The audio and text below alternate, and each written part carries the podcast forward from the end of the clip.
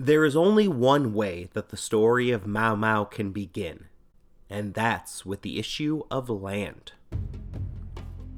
The Kikuyu, Kenya's largest and most prosperous ethnic group, had lost their ancestral homeland in the White Highlands as a direct consequence of British colonization. Despite this injustice, they actively supported the Crown in World War II by offering their lives as soldiers and more significantly, the fertility of their soil by overworking their land for the greater good of the war. But as more and more Kikuyu were forcibly relocated onto reservations, which had already far exceeded their carrying capacity, they found it impossible to get over the land issue. A Kikuyu parable explains why they couldn't just move on. The parable teaches that when someone steals your ox, it is killed and roasted and eaten. One can then forget the crime. When someone steals your land, however, especially if nearby, one can never forget. It is always there, its trees, which were dear friends, its little streams it becomes a bitter presence that never leaves your sight. The anger that built up within the aggrieved peoples of Kenya had no outlet until 1943, when the first oathing ceremonies began among the Kikuyu people.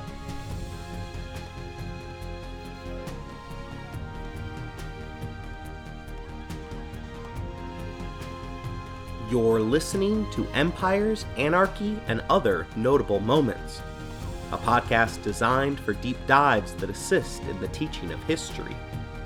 This is the second episode in a five part series regarding the father of modern day Kenya, Jomo Kenyatta. Episode 2 The Mau Mau Crisis.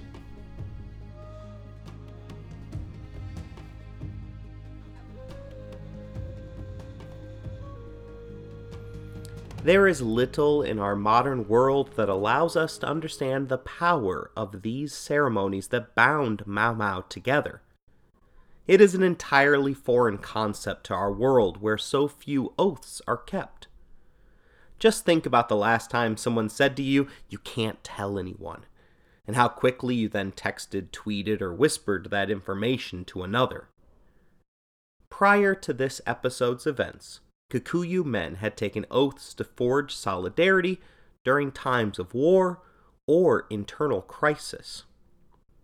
The oath would serve to morally bind society together in the face of a great challenge. In 1943, an oath was made to oppose the British until their land was returned. We can all get behind this concept but the 1943 oath was more radical than what most of us would be willing to condone. For this oath included the requirement to violently oppose the British and absolutely anyone that helped their oppressors, particularly loyalist Kikuyus. Unlike previous iterations, this time the oath was expanded to also be administered to women and children.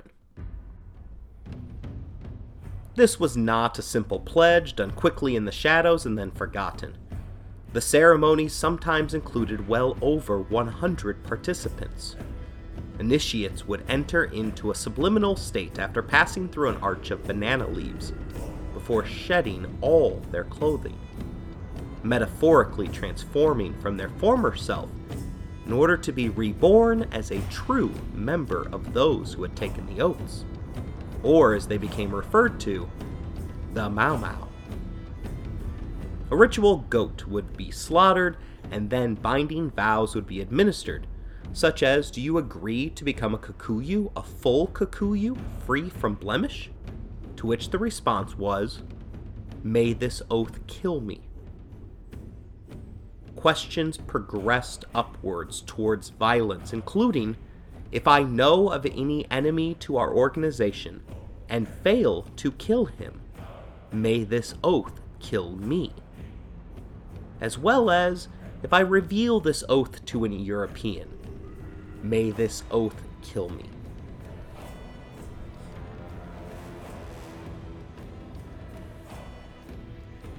The oath served as a binding social contract, and the newly initiated Mau Mau believed in its almost magical power over them.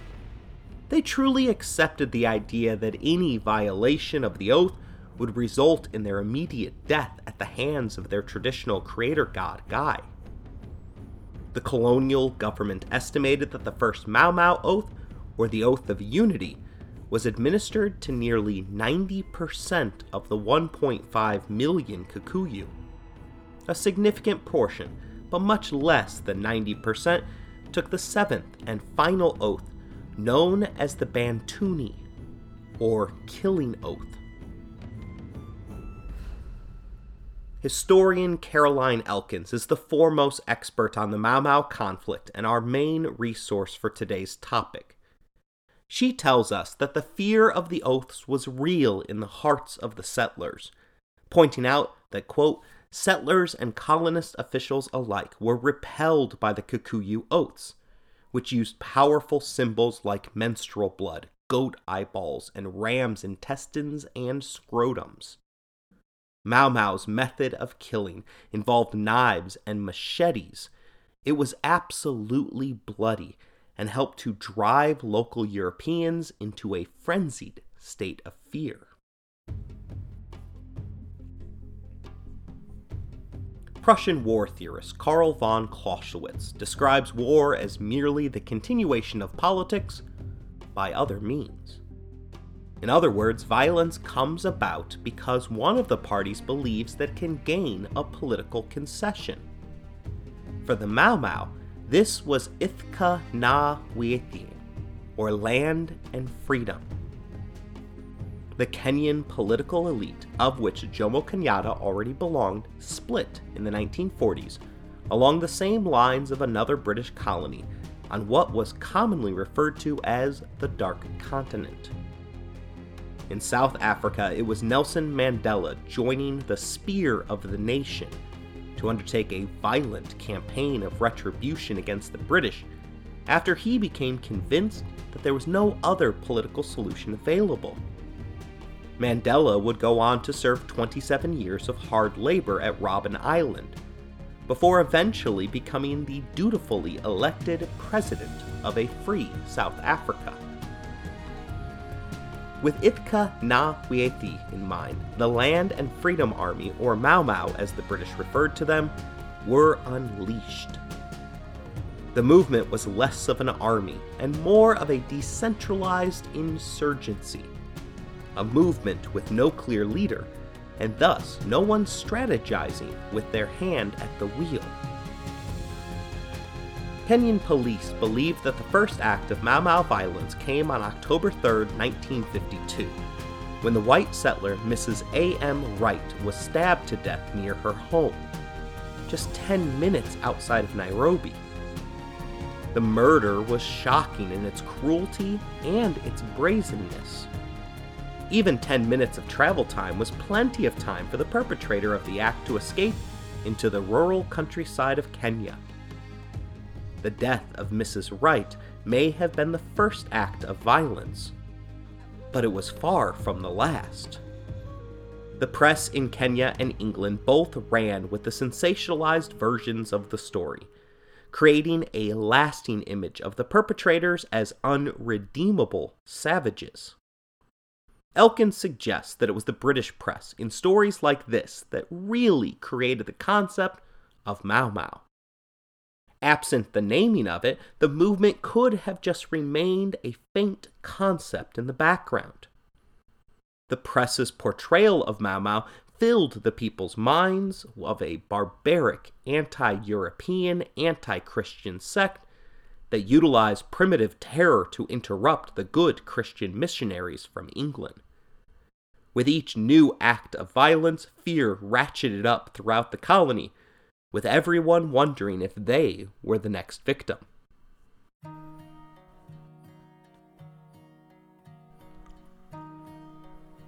Simultaneously, the contrast in descriptions between the white settlers and black Mau Mau only grew wider. The Mau Mau had become gangsters terrorizing the local European missionaries. If you could only protect one, which would you choose, the missionaries or the terrorists? With this portrayal, there was no thought to figuring out their raison d'etre, or reason for being.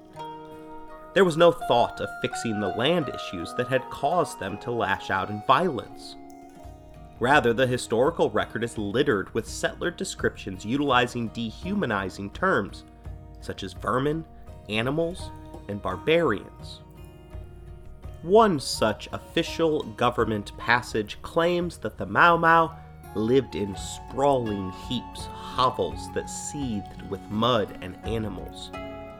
Like other predatory animals, they were described as cunning, vicious, and bloodthirsty. Animals that needed to be killed in order to save one's children. Words have meaning. The Sapir Whorf hypothesis on linguistic reality teaches that words shape our understanding of reality. Descriptions intended to dehumanize the enemy succeeded with locals, a picture was painted that Mau Mau adherents did not belong to the human race. They were diseased, filthy animals who, left unchecked, would infect the rest of the colony.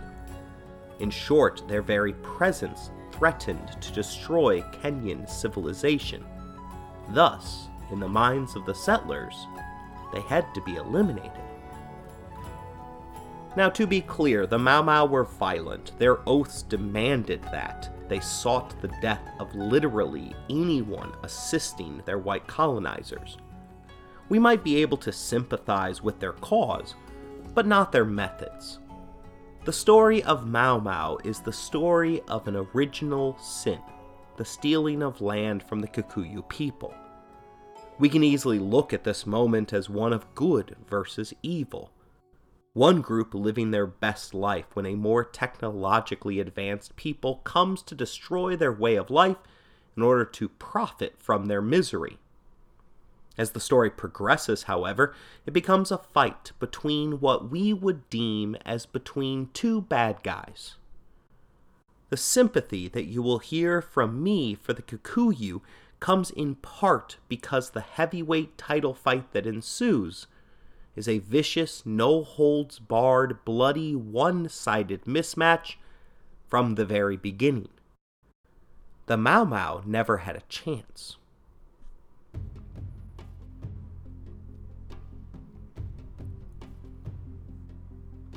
The first colonial response that went far beyond a normal policing mandate occurred on November 23, 1952, at a marketplace in Kerara, Several hundred Kikuyu crowded the marketplace on that day to listen to a young man who claimed to have had a vision regarding the end of colonial rule.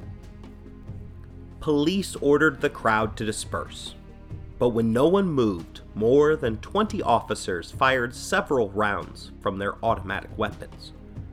When the smoke cleared, nearly 100 unarmed villagers lay dead for the crime of gathering at a market. Adding insult to their deaths was the fact that no white nor black member of the police force was ever tried for the crime. By this point, Kenya had become a powder keg just waiting for the fuse to be lit. That flame came with the murder of Chief Rawahu, a British loyalist whom the press had dubbed as Africa's Churchill. His car was stopped by a Mau Mau member impersonating a police officer, and he was gunned down in cold blood. The picture of his bullet riddled body was widely disseminated by the press. The Kikuyu did not mourn the death of this particular chief, instead, choosing to celebrate it as an act of social justice. Two weeks later, Governor Evelyn Baring declared a state of emergency in Kenya, and the war against the Mau Mau officially began. Baring told his cabinet that the quote unquote war would be over in a mere three months. The plan was to decapitate the movement while introducing a few broad based restrictive measures on the peoples of Kenya. They began with Operation Jock Scott on October 21, 1952, targeting 180 suspected leaders of Mau Mau. They reserved special attention for Jomo Kenyatta, whom they believed was the mastermind of the cult. Scores of police officers escorted him from his home under the cover of night to drive him to a waiting plane. As they took off, Kenyatta became convinced that he was to be thrown mid-air from the flight into the forest below, a location where his body could never be recovered. There were times in the next six years that he likely wished that his unassisted aerial flight had occurred. Instead of getting rid of the leader of one of Africa's largest Kikuyu political parties, Kenyatta was taken to Kapenguria, a courthouse in the most remote and inhospitable region of Kenya.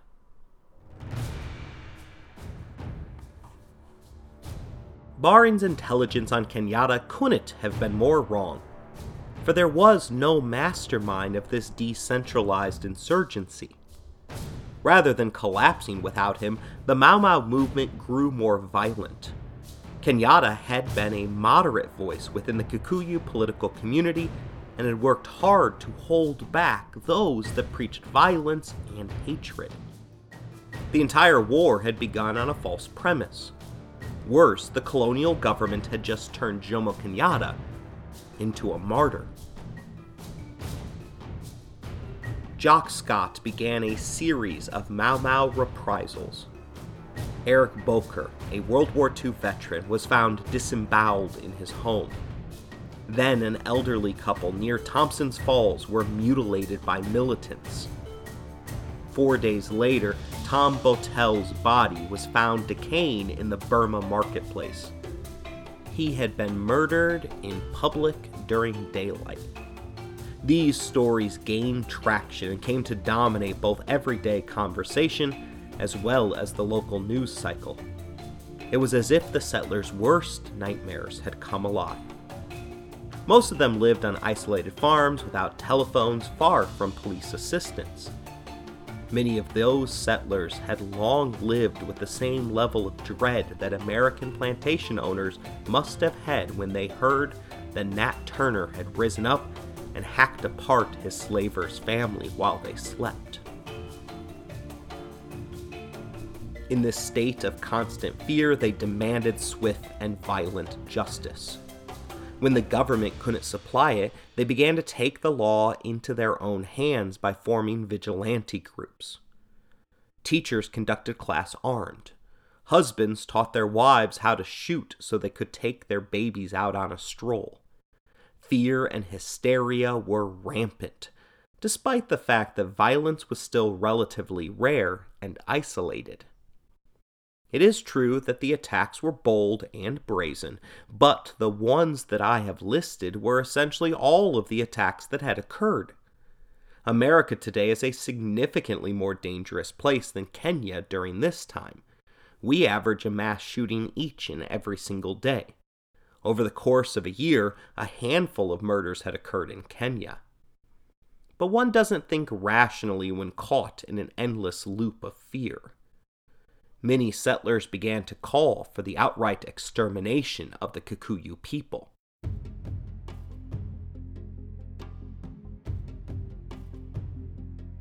Baring hadn't planned much further than Operation Jock Scott. After all, he thought that it would be a quick three months' war at the worst. The Kikuyu that were rounded up had been thrown into detention camps without trials, this was despite the fact that the Geneva Convention and Article 5 of the European Convention on Human Rights were both already in effect. The two international legal demands had been created to prevent a repeat of the atrocities of German concentration camps, as well as heinous Japanese POW camps. Remember, it's 1952 at this point in the story. To these guys in charge, World War II wasn't some far off, distant memory. The events had just wrapped up less than seven years prior. Many served in the war, and a few had even spent time in Japanese prison camps. Despite this, they repeated deeds and practices that they had previously fought to end. The governor got around these international accords through a clever use of the colonial constitutional state of emergency powers. Designed to be a temporary measure, the emergency, as Evelyn called the crisis, allowed his government to detain anyone designated as a threat to the state for as long as the state of emergency was in effect. While it was designated to be short term in nature, Baring would never remove the designation. Now, given dictatorial powers, the government's arrest numbers piled up quickly. In September 1953, there were 1,500 Mau Mau suspects in camp. By June of 1954, it had swelled to at least 40,000. The camps eventually held 80,000 Kikuyu, set up with the intention of institutionalizing torture, hard labor, and eventually death. Thus, less than seven years after defeating the Nazis, Britain found itself in the curious position of constructing its own labyrinth of detention camps in order to preserve their colonial rule in Kenya. Like Hitler, the British justified their nefarious decision making by wrapping it within simplistic metaphors involving the medical community. They told themselves that the purpose of the detention system was to quarantine those who had been forcibly infected with Mau Mau sorcery. It was once again an opportunity for the settlers to fix them while simultaneously preventing this disease from going viral to their other colonial assets.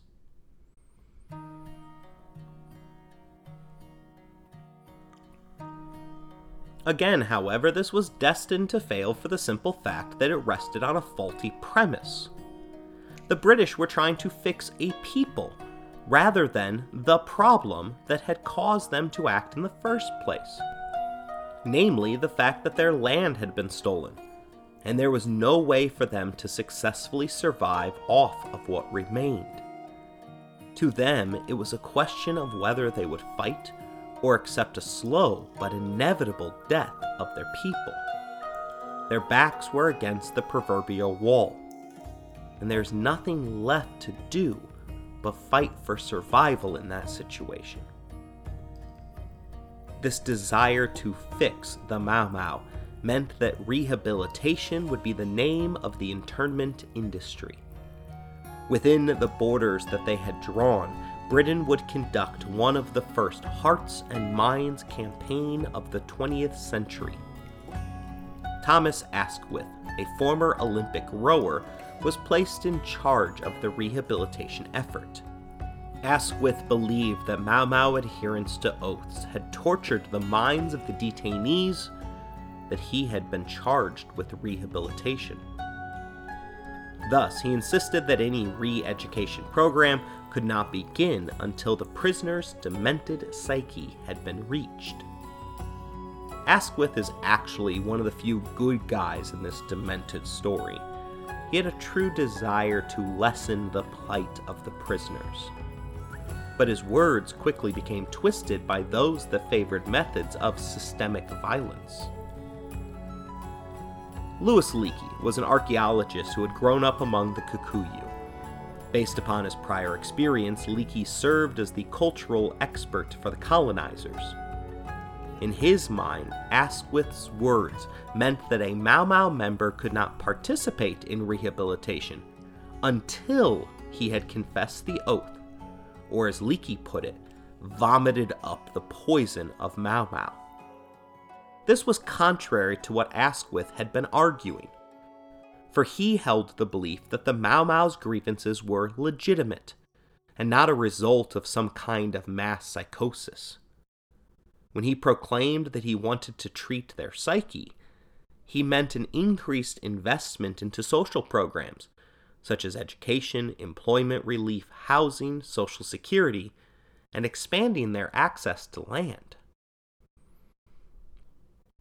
Unfortunately, Askwith's blueprint for ending the crisis was underfunded to the point of rendering it meaningless. His rehabilitation programs received a pathetic 0.5% of the colonial budget. This was in stark contrast to the 20% that was dedicated to policing and the detention system. At the height of the emergency, there was just one rehabilitation officer for every 10,000 detainees. With the full support of Baring's government, the internee system, as it was first called, evolved into the pipeline. A name which conjures up a conveyor belt, where detainees would travel from one level to the next on an assembly line of rehabilitation from which they would re-emerge back into society as a happy little British loyalist who had succeeded by confessing to the wrongness of their oaths. Oaths that the Mau Mau adherents believed would literally kill them if they betrayed it. The rehabilitation method used within the pipeline was torture, both physical and psychological. There are a number of first hand experts who can teach us about the effects that torture has on one's body and soul. For this one, we'll quote Gustav Herling, who was a detainee in the very worst of the Soviet gulags. Upon escaping his own imprisonment, Herling concluded that there is nothing a man cannot be forced to do by hunger and pain. But once again, the British underestimated the mysterious power of the Mau Mau Oath, as well as the prisoners' desire for Ithaka na Wiyathi, land and freedom. Upon arrest and upon entering the pipeline, suspects had to go through a process known as screening. The process varied with each camp, but it was always humiliating screening remains the one word in Kikuyu land today that is synonymous with British colonial rule. As Caroline Elkins was interviewing pipeline survivors, the men and women that she interacted with never translated the word screening into their own language. Instead, they paused in their own tongue and tortuously enunciated the English word screening in a slow, deliberate colonial British accent. This is because there is absolutely no word in the Kikuyu lexicon that captures the same excruciating meaning of what these prisoners went through. In one of the worst iterations of screening, the detainees were first stripped before then being forced through a cattle dip of disinfectant, while the Askaris, their term for local guards, push their heads under the chemical solution, occasionally to the point of drowning their charges. Carew, who was a young man when he entered the pipeline, described his ordeal to Elkins. He reveals to us that we all stood there, young and old men alike, dripping wet from the dip and naked. Then they decided to search us again, for what reason I couldn't fathom, because we had already been searched so many times already. The white officers instructed the Askaris to search every part of our naked bodies, to check every one of our orifices. It was sinful enough to be standing there with our elders without our clothes, but then to have those kinds of things done to us? The entire process was done to the deafening beat of the chorus that rang Piga Piga Sana. Beat them, beat them, keep beating them.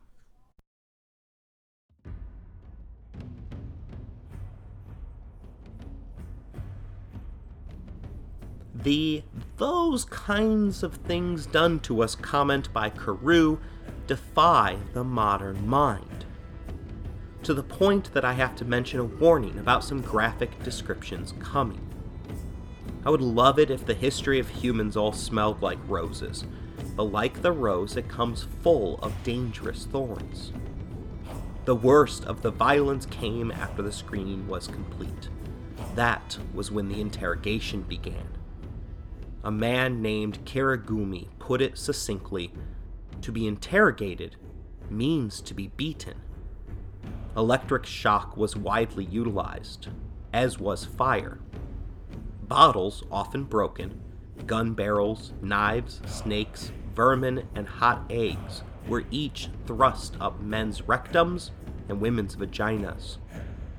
The interrogation teams whipped, shot, burned, and mutilated Mau Mau suspects, supposedly to gather information about military operations, as well as incriminating evidence to be used against the suspects in court. Women's breasts were squeezed with pliers, and men's testicles were crushed in order to obtain confessions. All of this was undertaken based upon mere suspicion of involvement. None of the Kikuyu at this stage in the pipeline had ever received due process. The British felt that there was no need for respecting the rule of law, as self described screening experts claimed that they could identify who was Mau Mau by the look in their eyes. One even declared that he could know the number of oaths a man had taken by just looking at his demeanor. Locals referred to this as the Mau Mau look. The violence began anew with each day's roll call and never ceased while in the pipeline. Askaris arrived each day armed with guns and their trusty Viboko rhino whips.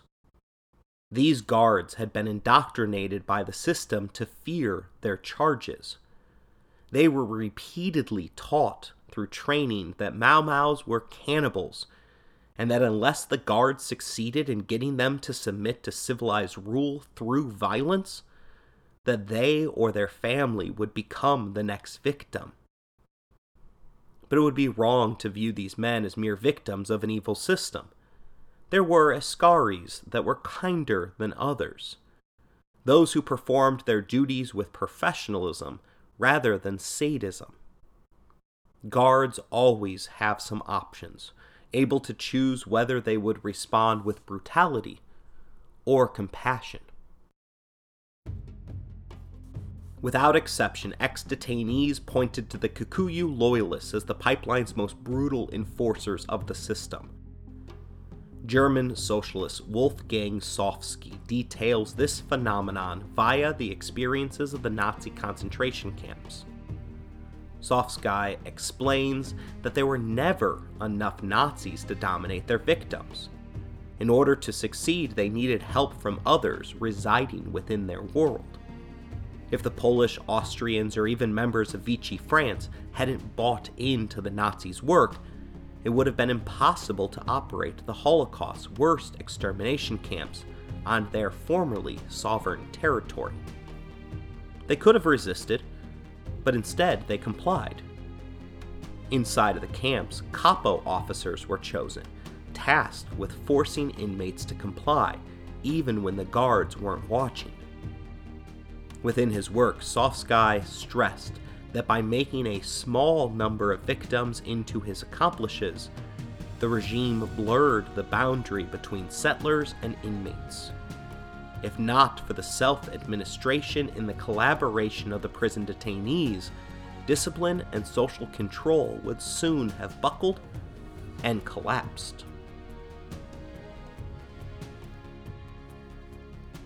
Loyalists and Askaris had a lot to prove to themselves and others. They had chosen the British side and had received great privilege because of it. This privilege, however, came at the direct expense of their former friends and tribal members. There was great shame for these loyalists.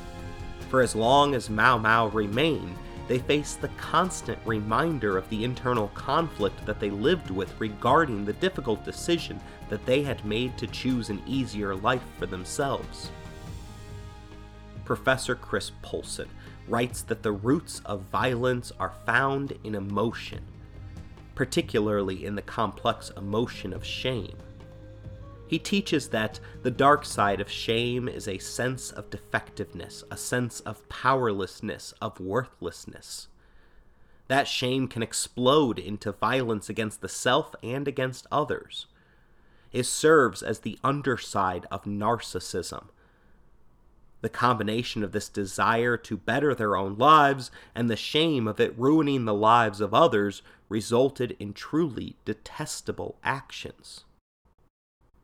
Thus, the loyalist's self loathing found an outlet in violence against others. One of the most famous Kikuyu to switch sides and serve as a member of a pipeline screening team was Peter Muigai Kenyatta, the son of Jomo Kenyatta. Peter had joined the Athi River camp after making his own confession while in the pipeline.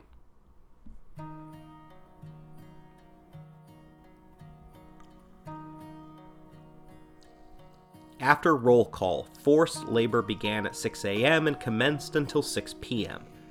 Everything about the pipeline was regimented. Caroline Elkins illustrated as much by writing that the pipeline was based upon the principles of organized terror, violence, and degradation, all applied in an environment where space, time, and social exchange were completely organized and routinized. Mau Mau suspects were subject to constant control when they woke up, when they ate, when they were counted, when they went to work, how long they labored, when they urinated and defecated, when they went to sleep. Freedom was eliminated, and violence, or the threat of it, was part of every waking and sleeping moment of their lives. The explosive increase in pipeline numbers wasn't resulting in a reduction of Mau Mau violence or recruitment Rather than causing the British to reconsider their strategy, they doubled down on the violence. General Sir George Erskine was put in charge of the next major roundup of suspected Mau members on April 24, 1954. The center of the operation was Kenya's largest and most vibrant city, Nairobi. Erskine's team internally discussed the commencing of Operation Anvil, as it was named, or Nairobi's D Day. The name of the operation is fascinating as it shows that the British continued to view themselves as liberators rather than the villains of the story. An all white, 25,000 man strong security force descended unannounced upon Nairobi and cordoned off the city for a sector by sector search. What commenced was shockingly reminiscent of how members of the Nazi Einsatzgruppen located Jewish hideaways across Europe's most populated cities.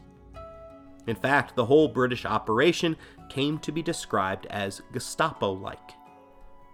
Loudspeakers informed locals to immediately pack one bag and leave the rest of their belongings.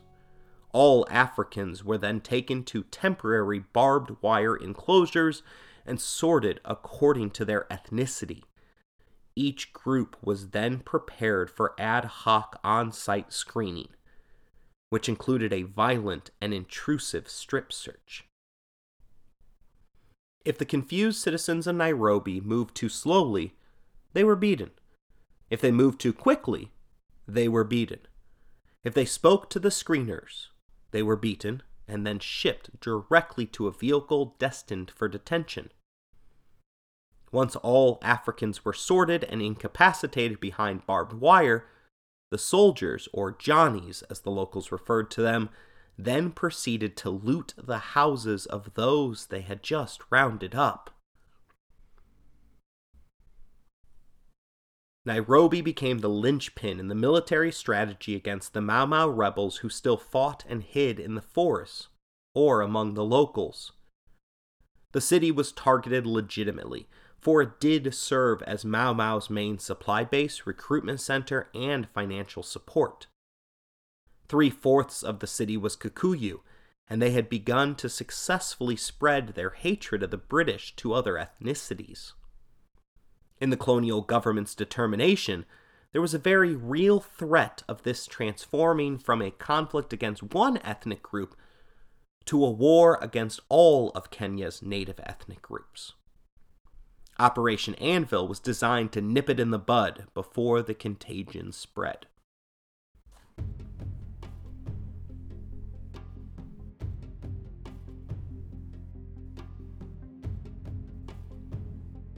Testimony from ex detainees give us a full picture of what life was like behind the wire, as the inhabitants of the pipeline referred to their detention. First, an important semantic. While most Kikuyu had taken at least the first oath, very few had actually committed an act of violence. In the American judicial system, you must show both intent, the act of taking the oath, and an action taken towards the crime. In our system, most of the Kikuyu in camps would have never been accused of a crime, despite their hatred for the British, for they had taken no action against them. Despite the fact that very few of those in the pipeline deserved to be there, solidarity among detainees was largely upheld. In fact, oathing ceremonies continued within the prison camps although there were obviously less of them considering their illegality and the fact that it was considerably more difficult to find both banana leaves and a goat suitable for ritual sacrifice while confined to prison. Innocents were surely caught in the enormous web cast by operations such as Anvil and Jock Scott. Once in the pipeline, however, it was clear that only Mau Mau members would be tolerated by their peers. The detainees were right to remain suspicious, as the British would regularly force those that had confessed back into the camps to gather intelligence and serve as informants. When these traitors, as Mau Mau members perceived them, were discovered, they were dealt with swiftly and brutally, often resulting in their strangulation or a slit throat by a piece of corrugated metal from a roof that had been formed into a prison shiv. To them, giving up your oath meant that you would be killed. And sometimes God works through the hands of others. Thus, if you were not a member of Mau Mau prior to entering the pipeline, your only chance of survival was to join Mau Mau. The oaths that were spoken demanded no less of the Kikuyu prisoners tasked with carrying out prison justice. This group solidarity helped strengthen the resolve of the victims who were subjected to never ending torture. It would have been much easier to give up as the forced labor was backbreaking and left many crippled. But they performed the impossible task placed at their feet at the camp of Embakasi, the detainees built a modern day airport, now renamed the Jomo Kenyatta International Airport. Today it remains the busiest airport in the country. At Mageta Island, the inmates literally built their own prison after arriving in shackles from the cargo hold of a boat, showing that the British, in this mission to make up for their past mistakes regarding slavery, could willfully ignore their own history regarding the Middle Passage. The detainees then spent several days being forced to build perimeter trenches, watchtowers, and even the isolation pits that they would be forced into when they refused to work at the breakneck pace the British guards demanded. Only after the entire facility was finished were they then allowed to remove their shackles. But in the limited free time they had, the prisoners pushed back at every narrative the British attempted to impose upon these so called savages. For instance, the inmates formed government committees, everything from a prison welcoming committee to judicial committees, as well as medical committees and even debate committees. Strangely, Jomo Kenyatta, the supposed leader of the Mau Mau and the man that would later become the first president of Kenya, refused to serve on any and all political committees during his imprisonment. He spent his entire time in the pipeline as a cook, which, when you take into account the heat inherent to Kenya's climate, is not as pleasant or enviable of a job as you might have initially imagined. During this time, a gulf was created between Kenyatta and his fellow Jock Scott detainees, who were all high level political leaders of Mau Mau. The others even turned on Jomo at one point, attempting to kill him in prison. For the detainees, controlling their own society meant drafting and enforcing their own rules. Self policing and discipline became normalized in codes of conduct, which included rules unique to each camp. To help slow the spread of disease, Mageta Island's rulebook, called the Mageta Manifesto, outlawed spitting, urinating, and defecating outside the toilet bucket. In Manyani, an area of unbearable heat, it was punishable by death to steal another man's cool water which was made by passing the water from one work tin to another over the course of hours. The harshest forms of justice, however, were ones that involved ostracism from the group. The fact that shunning was regarded as so painful reveals to us how important solidarity was to an inmate's survival in the pipeline.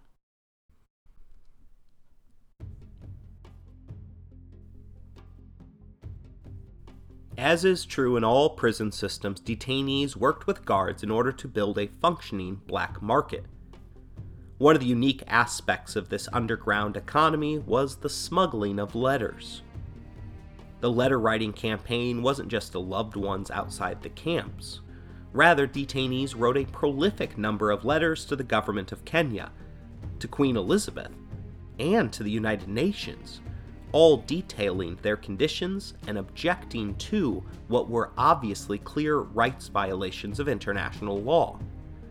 Sometimes they bribed guards or cleaning crews to release the letters from arranged drop off points or mailboxes.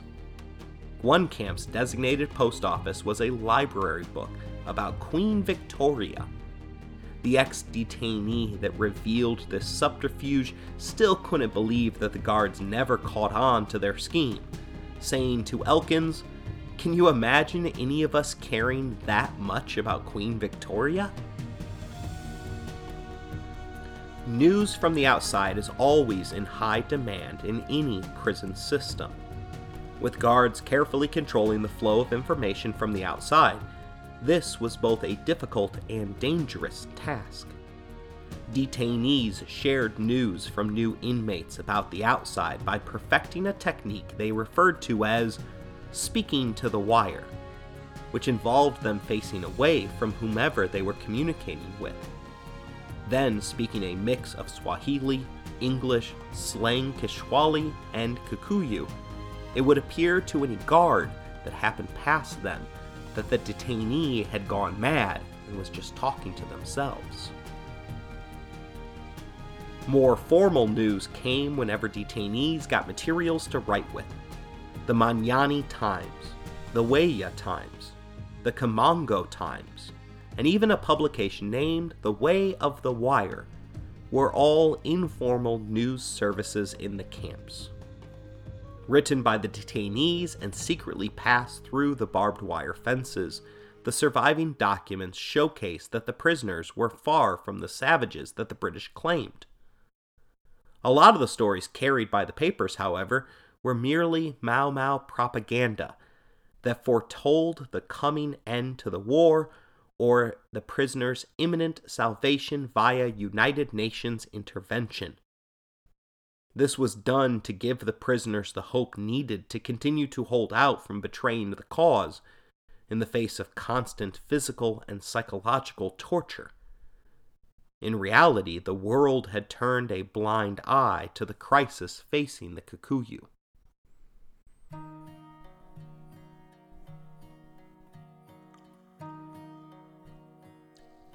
The supposedly filthy vermin, as the British saw them, also chose to use their time and attention to educate themselves. Some of the detainees were already well educated from their experience in missionary schools. A few even had advanced degrees from foreign universities. Jomo Kenyatta, for instance, held a master's degree from the prestigious London School of Economics. Those willing to taught inmates grammar, logic, math, as well as practical lessons such as which guards to avoid, how to effectively bathe in sand, and how to treat scorpion bites with tobacco snuff. One teacher, Diri Kagombe, fondly reminisces about how everyone would be gathered around, not wanting to miss a word of the lesson, while he drew letters in the sand with a stick. To him, it was quite inspiring to see how those weary men wanted to feed their minds. They also spent a large amount of their time handing out nicknames. Detainees would rarely refer to their jailers by their given names. Instead, they referred to them via nicknames. For the Kikuyu, it was a way of taking power away from their torturers. Their creativity seemed endless as they addressed one individual as Muru wa Itna, or Son of the Buttocks. Muru was, of course, Itna's kid. Itna meaning ass. Some nicknames were to send signals about who to avoid. For instance, there was Koboboro, which meant the killer, as well as individuals named Mormor, the whip, and the man with no shirt. That last one designated a particularly brutal settler who was known to take the time to remove his shirt every time he committed the heinous crime of raping a prisoner. But there was also Wagathundia, which translates to something along the lines of the ugliest human being that you could ever imagine.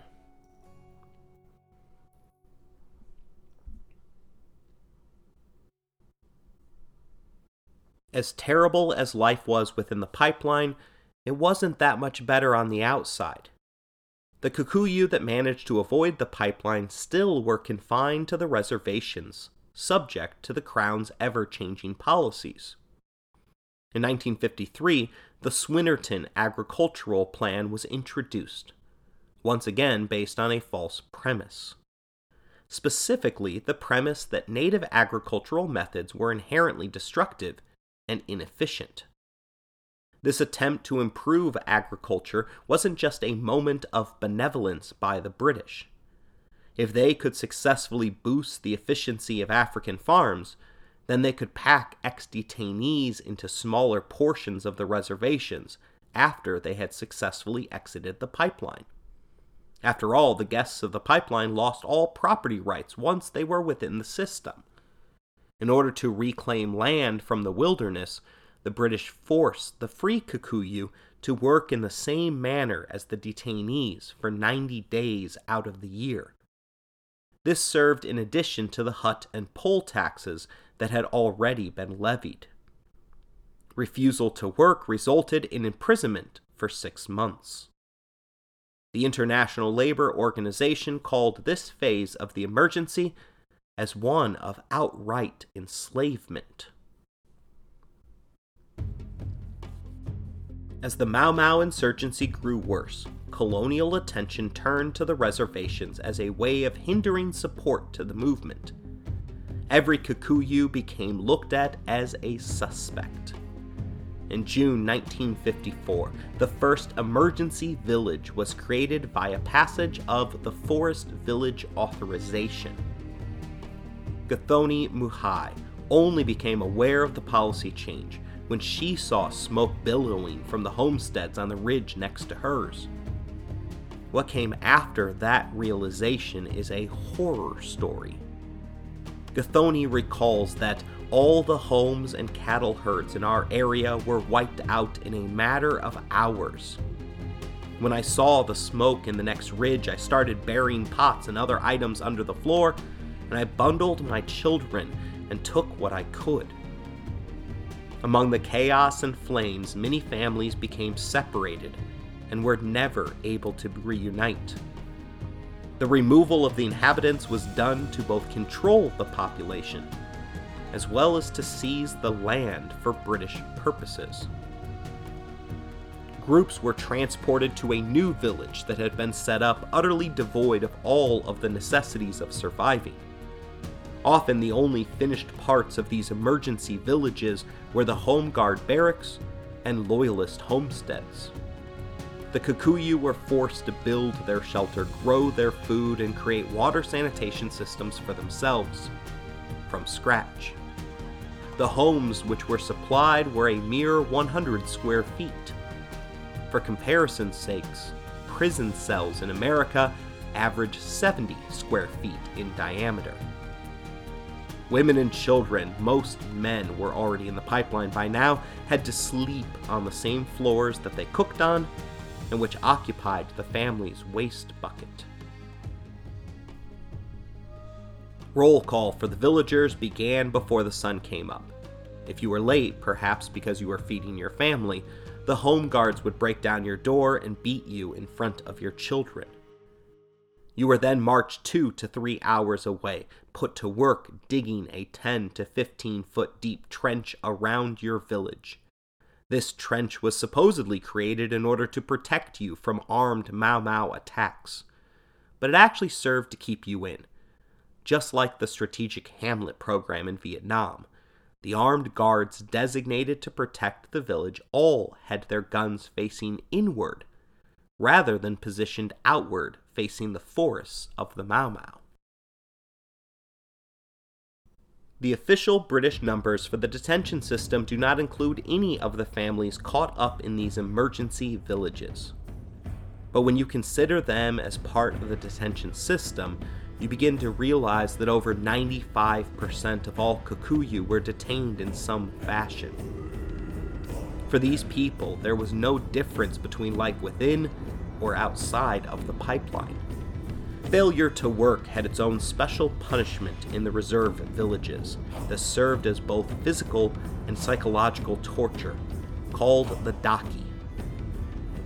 The daki was a pool about four feet deep and filled with water. It was then covered with a thick matting of sisal branches, forcing those trapped inside to crouch and fumble their way around in the wet darkness. More than a dozen captives would be kept inside the cell at any given time, huddled together in the center for both heat and protection from the snakes and vermin that had come to infest the cell. Food collection occurred exactly once a week in the village. If you happened to be in the daki during that time, your family would miss out, be forced to become beggars for the week.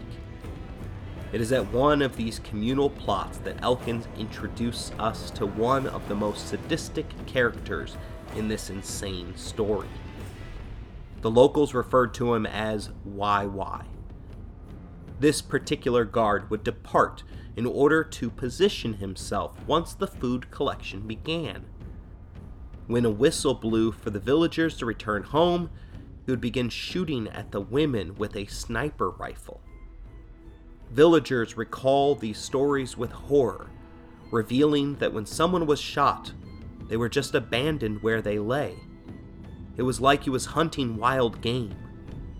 YY was also known as he without a shirt.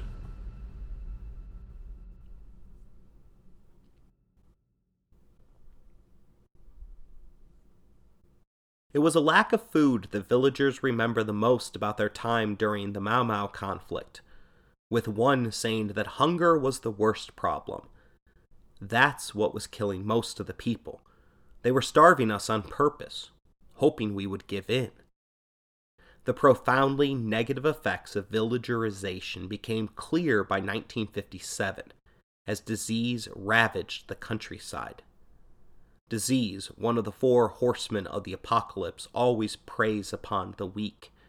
Malnutrition casually invites and ignites viruses. The British, however, proved to be quite the optimists on the subject. A district commissaire in Meru summed up the general sentiment that, from a health point of view, I regard villagerization as being exceedingly dangerous and we are already starting to reap the benefits. We are, in fact, trying to effect in a few months a major social revolution which took 500 years or more to achieve in England. Today, many women in Kenya consider the entire central province as a kind of mass unmarked grave. By the end of Mau Mau, over 800 emergency villages had been built, each with their own stories, their own why-whys, their own suffering.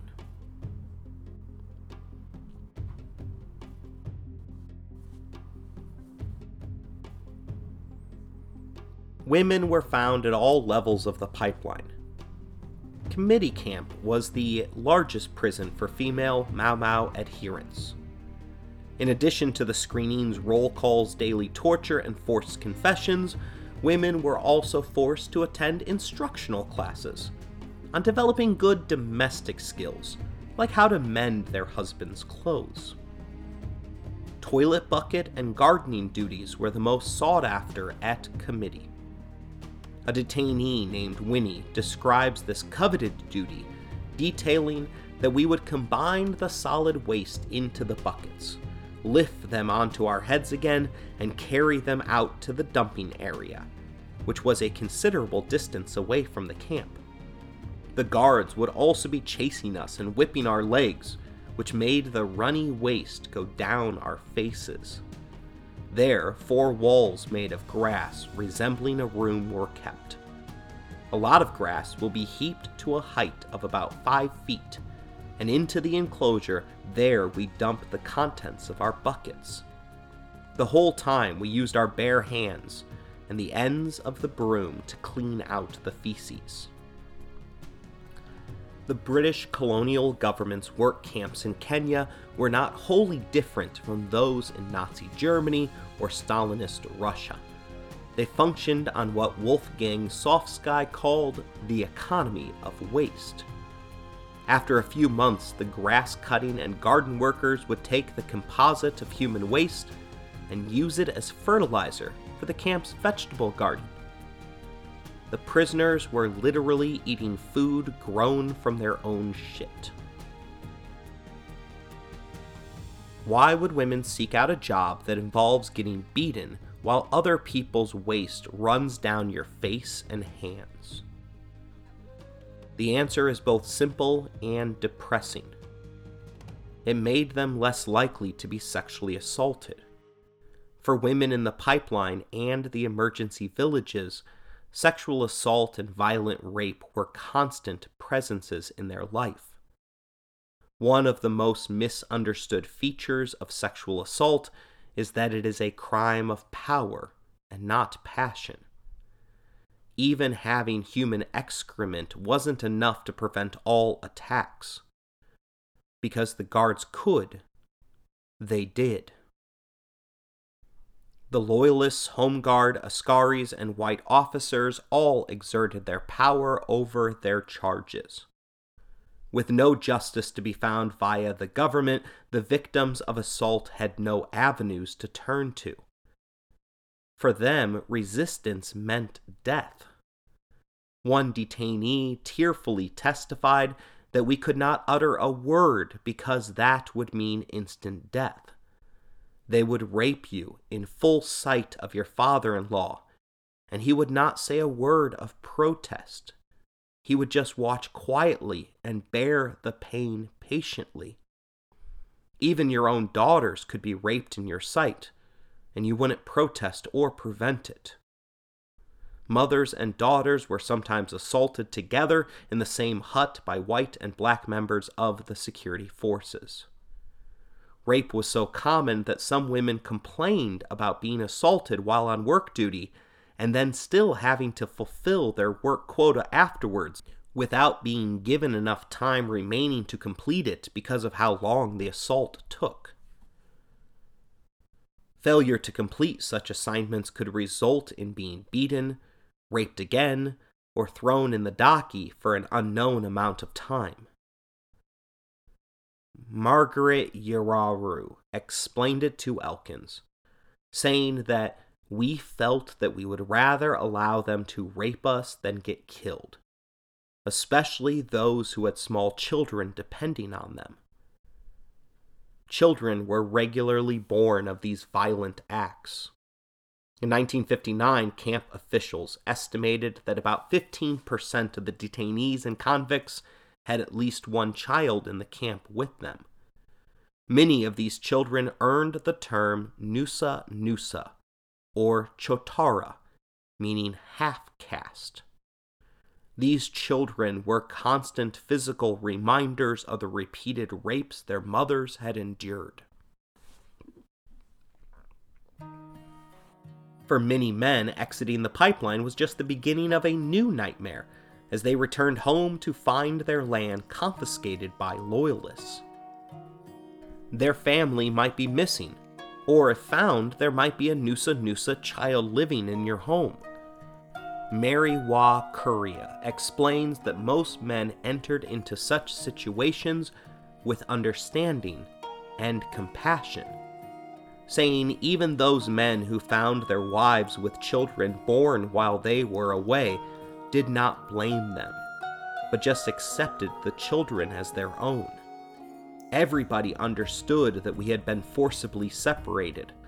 Whatever happened cannot be blamed on anybody, because all of us have been living in our separate hells, where no one had any certainty that the other would survive or that reunion would be possible. But there were instances of men that could not handle this new normal. The suicide rate for ex members of the pipeline was exceedingly high.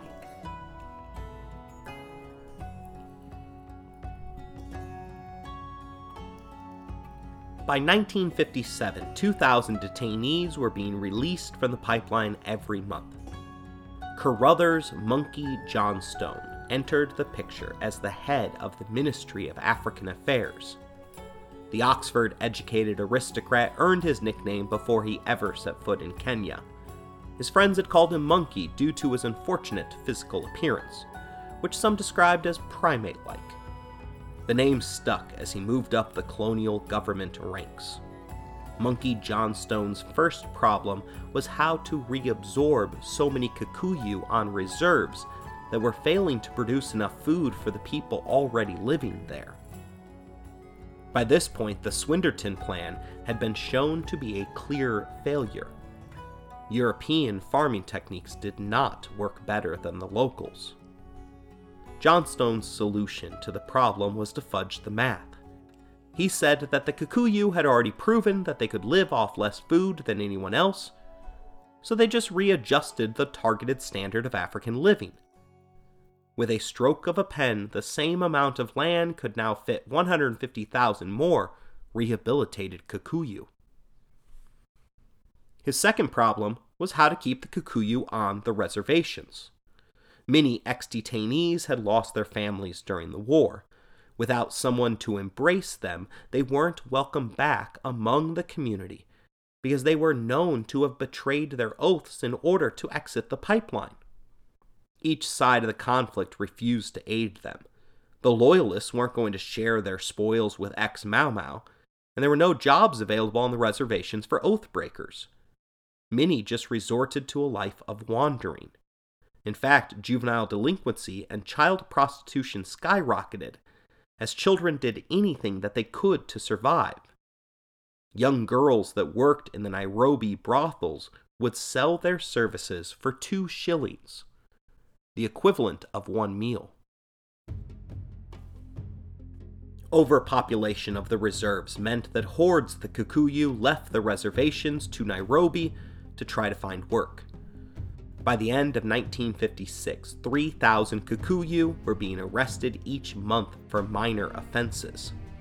Two thirds of those arrests were mere ID and curfew offenses.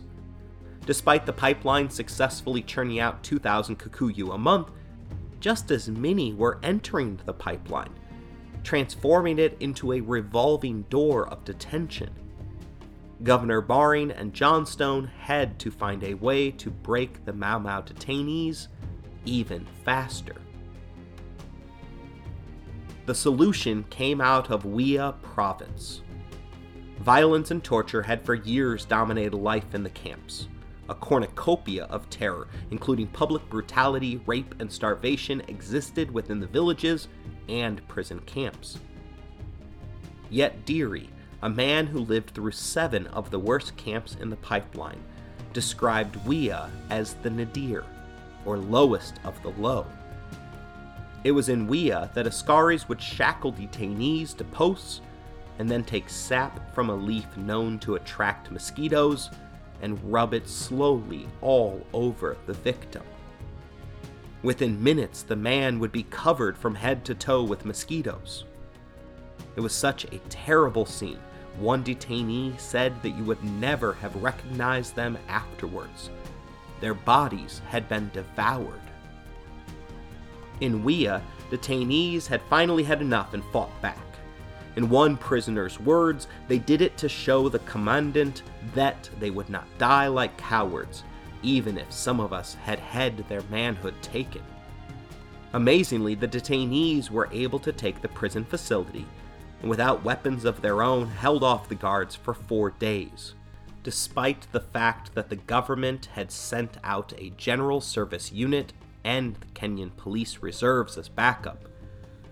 It was food denial that finally ended the standoff, as the detainees had already been without food for six or seven days prior to the revolt. This heroic act of defiance ends with an unintended consequence for the peoples of Kenya. Just as the courageous Warsaw Ghetto uprising, the defiance was futile in the end and set a course for the system to become even worse. Monkey Johnston brought in Terence Gavaghan, an outsider who would serve as a fall guy if his theories didn't work. Gavaghan applied a policy based upon John Cowan's dilution technique. The dilution technique was pretty straightforward. If you could force them to agree with you on simple things, it will make them more likely to agree with you on the hard things. They would bring in a group of 50 hardened Mau Mau the worst of the worst, individuals who had been in the pipeline for over four years and had steadfastly refused to break their oaths. The detainees were ordered to do a simple task, such as picking up a pencil that the guard dropped in front of them, or bending down to lick the floor. If they refused, they were forced to physically comply with the act. These beatings were savage, and only let up once the task was completed, therefore forcing the prisoner to submit, even if it was symbolic only to the guards.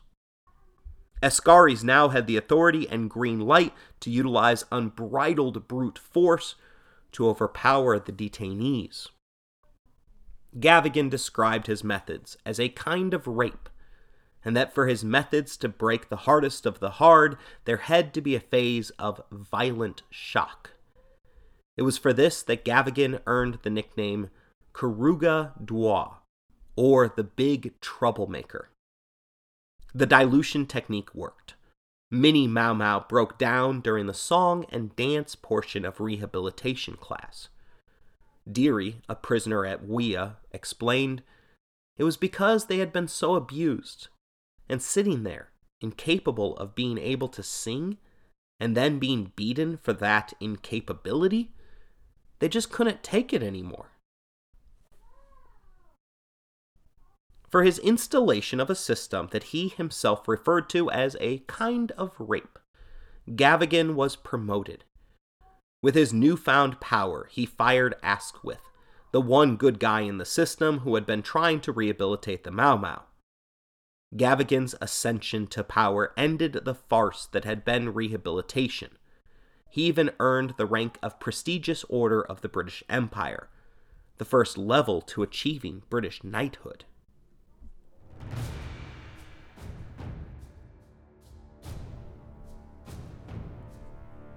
It wasn't the success of Gavigan that ended the pipeline.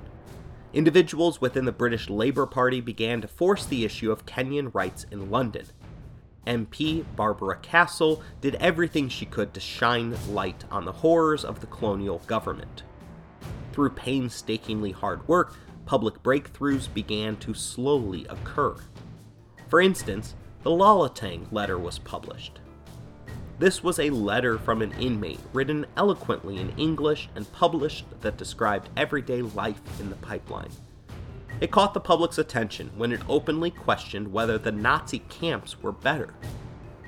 At the point of the letter being published, native Kenyans were being elected to join the colonial government. In order to have the right to vote, citizens had to first be awarded a Loyalist certificate. This kept most anti British leaders out of office, but there were those willing to cross the partisan line for the right cause. Luo members Tom Mboya and Oginga Odinga pulled the strings on the Lolotang letter and demanded the camps be open to the government and the press. Even as government officials, they were denied, and it seemed as if the Lolotang letter storm would blow over without creating any positive change. The International Red Cross put a two month mission into the field touring the camps.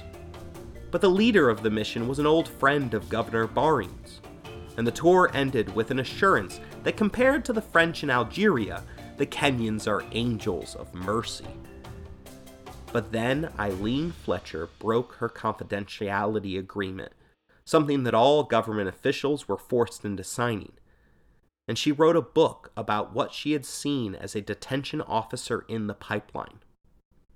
Police Captain Philip Meldon also became a whistleblower, providing detailed first hand testimony on torture, including that men have been tortured to reveal what they know, often only on the mere suspicion.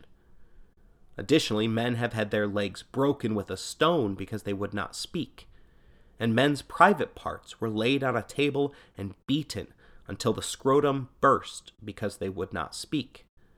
Finally, he revealed that men were beaten on the soles of their feet till they could not walk because they would not speak. The Anglican churches began publishing horrors that they had witnessed.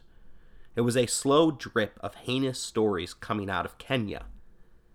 But it wasn't the injustice, the torture, or the rapes that ended the struggle against Mau Mau.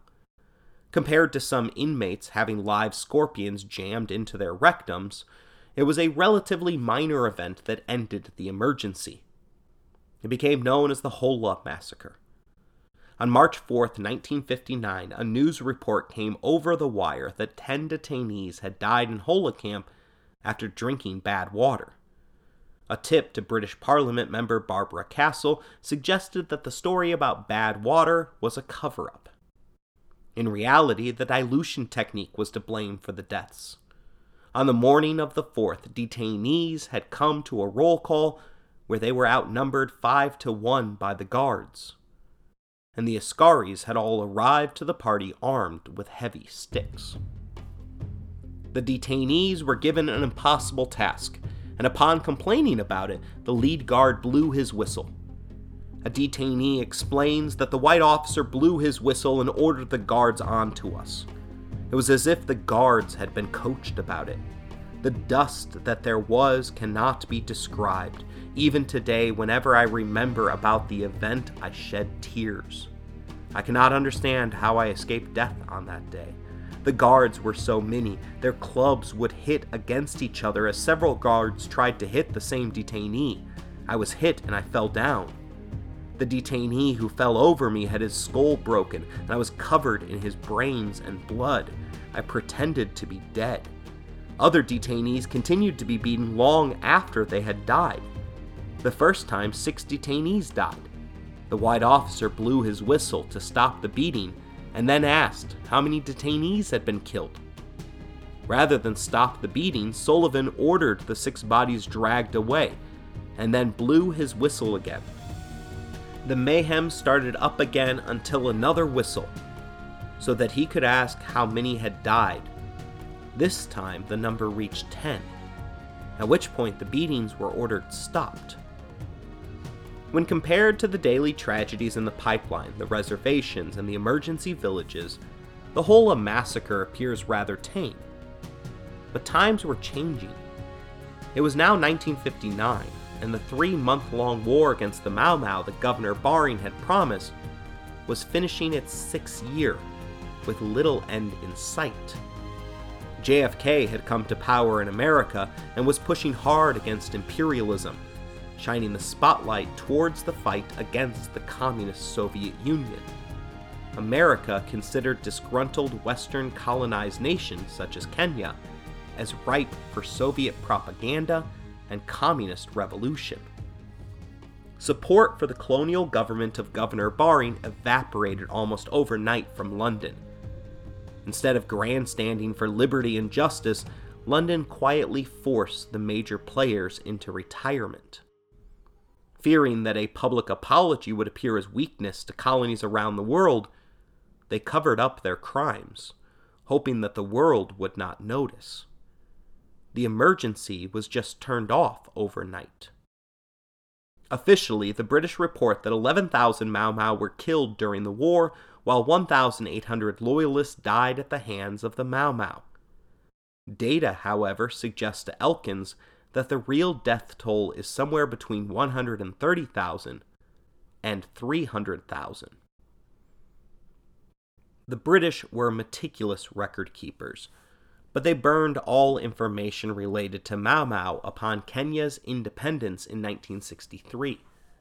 There is not a single document that exists to tell us how many camps were part of the official pipeline. Officially, the British say that 80,000 Kikuyu were detained. If, however, you include all parts of the system, that number ends up closer to 1.5 million, virtually the entirety of the Kikuyu population. Just seven years after the Holocaust, the British had conducted a murderous campaign to eliminate the Kikuyu people, and the world stood by to let it happen. To this day, there has never been any form of official reconciliation in Kenya. There are no monuments for Mau Mau. Children are not always taught about this part of their nation's past in school. They cannot speak about it except for in the privacy of their own homes, and with the exception of the relatives of the Hola massacre, there has never been any kind of financial consideration given to those who lost family members in the camps and villages or property to the local loyalists. It is as if it never happened. One student in Kenya explains on Quora that Kenya's history curriculum as taught in schools is more outward facing than inward looking. Mau Mau is only taught to Kenya's students in detail once they reach high school, and even then the focus is largely on politically correct figures such as First President Jomo Kenyatta and peripheral issues surrounding settler barbarity and the like.